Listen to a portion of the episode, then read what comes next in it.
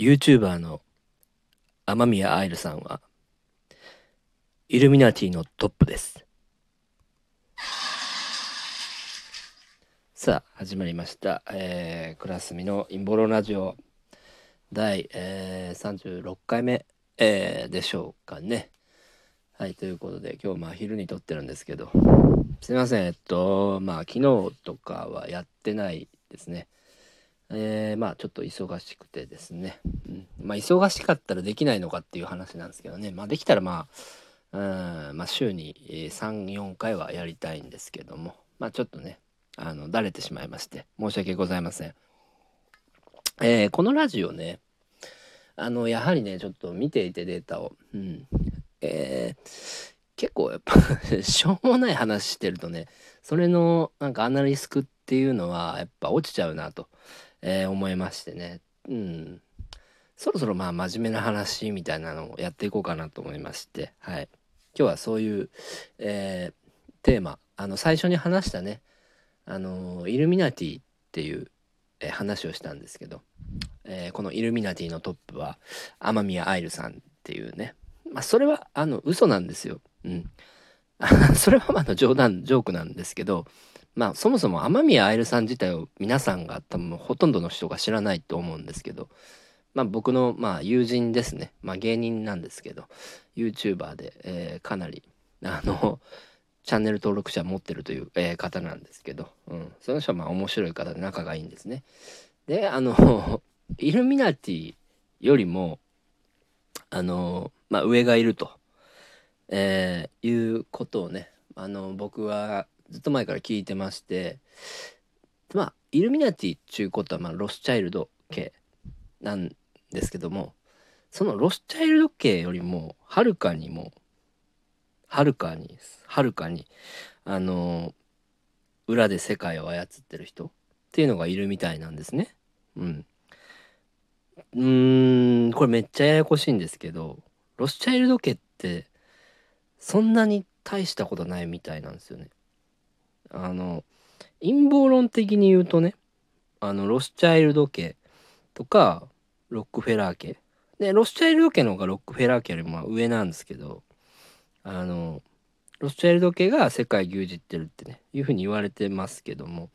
それよりもはるかに上のいえっ、とこの一族っていうのがいるんですね。これがなんかね最初に僕聞いた情報ではどうもスイス銀行、まあ、スイスにそういうロックスタイルよりもはるかに上の人がいるみたいな、えー一族がいるみたいに聞いてたんですけど、まあ、そのスイスにいる、えー一族よりもさらに上の一族なんか12種族いるみたいであのネットで今日、まあ、たまたま出てきた情報をこれ読んでるんですけどえっ、と上から言うと一番その金持ってる、えー種族っていうのがシェルバーン一族で2番目がタクシス一族。で3番目がサボイ一族。で4番目がエッシュンバッハ一族。で5番目がレーゲンスペルク一族。で6番目キーブルク一族。で7番目フローブルク一族。で8番目ラッパールスベル一族。で9番目トッケルブルク一族。で10番目デルバンコ一族。11番目アイゼンペルク。あベルク一族。で12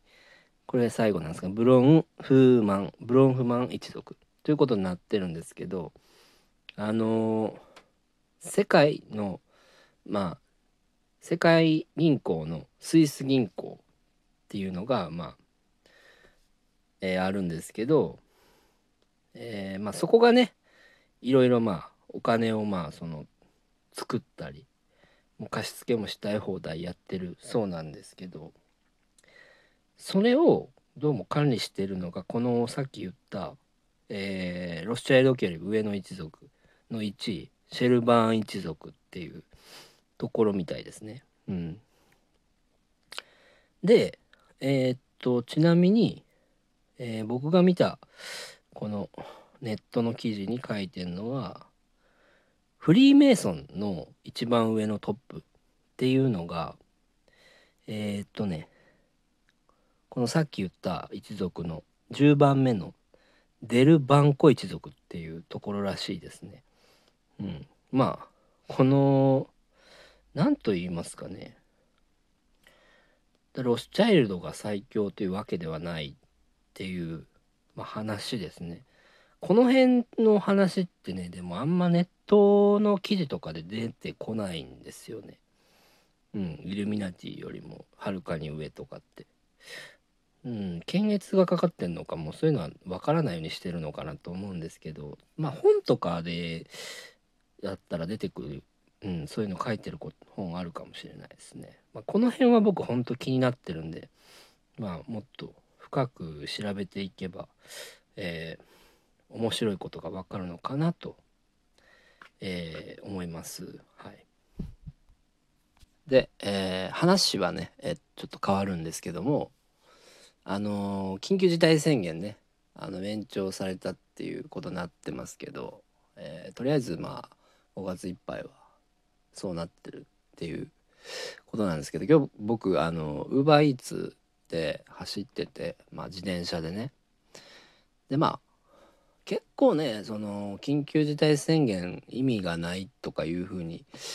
まあ言われてると思うんですけどあのそうでもないのかなとちょっと今日思いましたね。えー、どうしてかというとやっぱ公園結構でっかい公園杉並区あるんですけどあのあまり人がいなかったですねそういうとこに出歩いてる、ま、出歩いてる人はまあ結構数はあの多いんですけどそういう公園とかでたむろしてる人っていうのはめっちゃ少なかったんですよね。うん、やはりその変異変異株の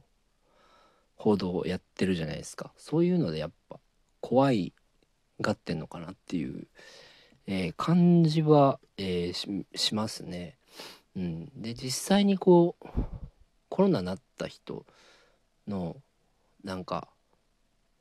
あれテレ東かな？どういう風な症状だったとかいろいろねそういう経験とか話してるの見たらまあ結構怖いなと。僕もまあちょっと思ってしまったんですけど。うんでどうどうなるんでしょうね。まうんかからないとは言い切れないですからね。うん。だけどそのやっぱりね居酒屋さんとかねそういうの酒提供できないみたいな、うん、そんな風にあのしてまあ居酒屋さんでクラスターとかってあんまないと思うし、うん、実際あのコロナでかかかかって一番かかってるのって電車とかあの家族でかかってるっていうね。あとまあトイレとか公衆のが多いと思うんですけど、うん。まあ、電車止めればいいんですけどね、うん、でも電車の会社がねやっぱ権力があるからっていうことでそのできないんだっていう話は聞きましたけどね。うん。いやねその本当にこここれこそ管理社会になってきますよ。うん、マジで。うん。もうどんどんこう潰れていくから、まあ、もう何年数年後どうなっていくんやろうねっていうふうに思いますね。マジで。うん。あのまあ脅すというわけではないですけど、まあ、こういう話があるんですよね。あのまあ陰謀論。うんじゃ陰謀論だけどまあ本当なのかなと思うんですけどあのこのコロナっていうのはあの、まあ、遊びのウイルスだみたいなこと聞くんですよ。で今ってあの普通にウイルスにそう断片的にエイズのあの DNA 入れたりとか SARS の DNA 入れたりとかってすることは可能なんですね。うん、だけどまあコロナっていうのはこうあまりにも病気ので DNA データがバカすぎる配列がバカすぎるってことで、まあ、自然消滅するだろうって、まあ、学者がね偉いそのノーベル賞を取った学者が、え論文で発表してるんですけどまあでもそうじゃなくてそんなの簡単にねコロナでもいっぱい死んでる人いるじゃないですか作れるんだからもうこれはま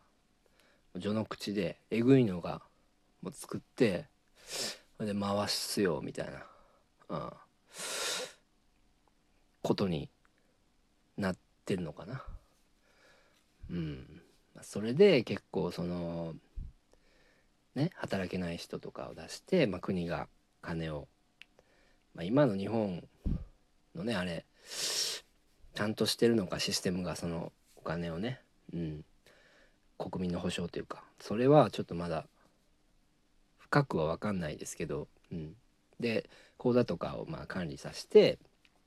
でだんだんだんだんこうね今でもウーバーでもそうですけど PayPay でもそうじゃないですか。何でもネットであれですよ。ネットのデータで。で必ず通帳登録しないといけないというねふうになってるんで本当にそのシステム管理ですよね、うん、仮想通貨。そういう時代になっていくと思います。はい。えー、っとまあもう10分超えちゃったんでどうもね。皆様今日はえー、ご視聴ありがとうございました。またよろしくお願いいたします。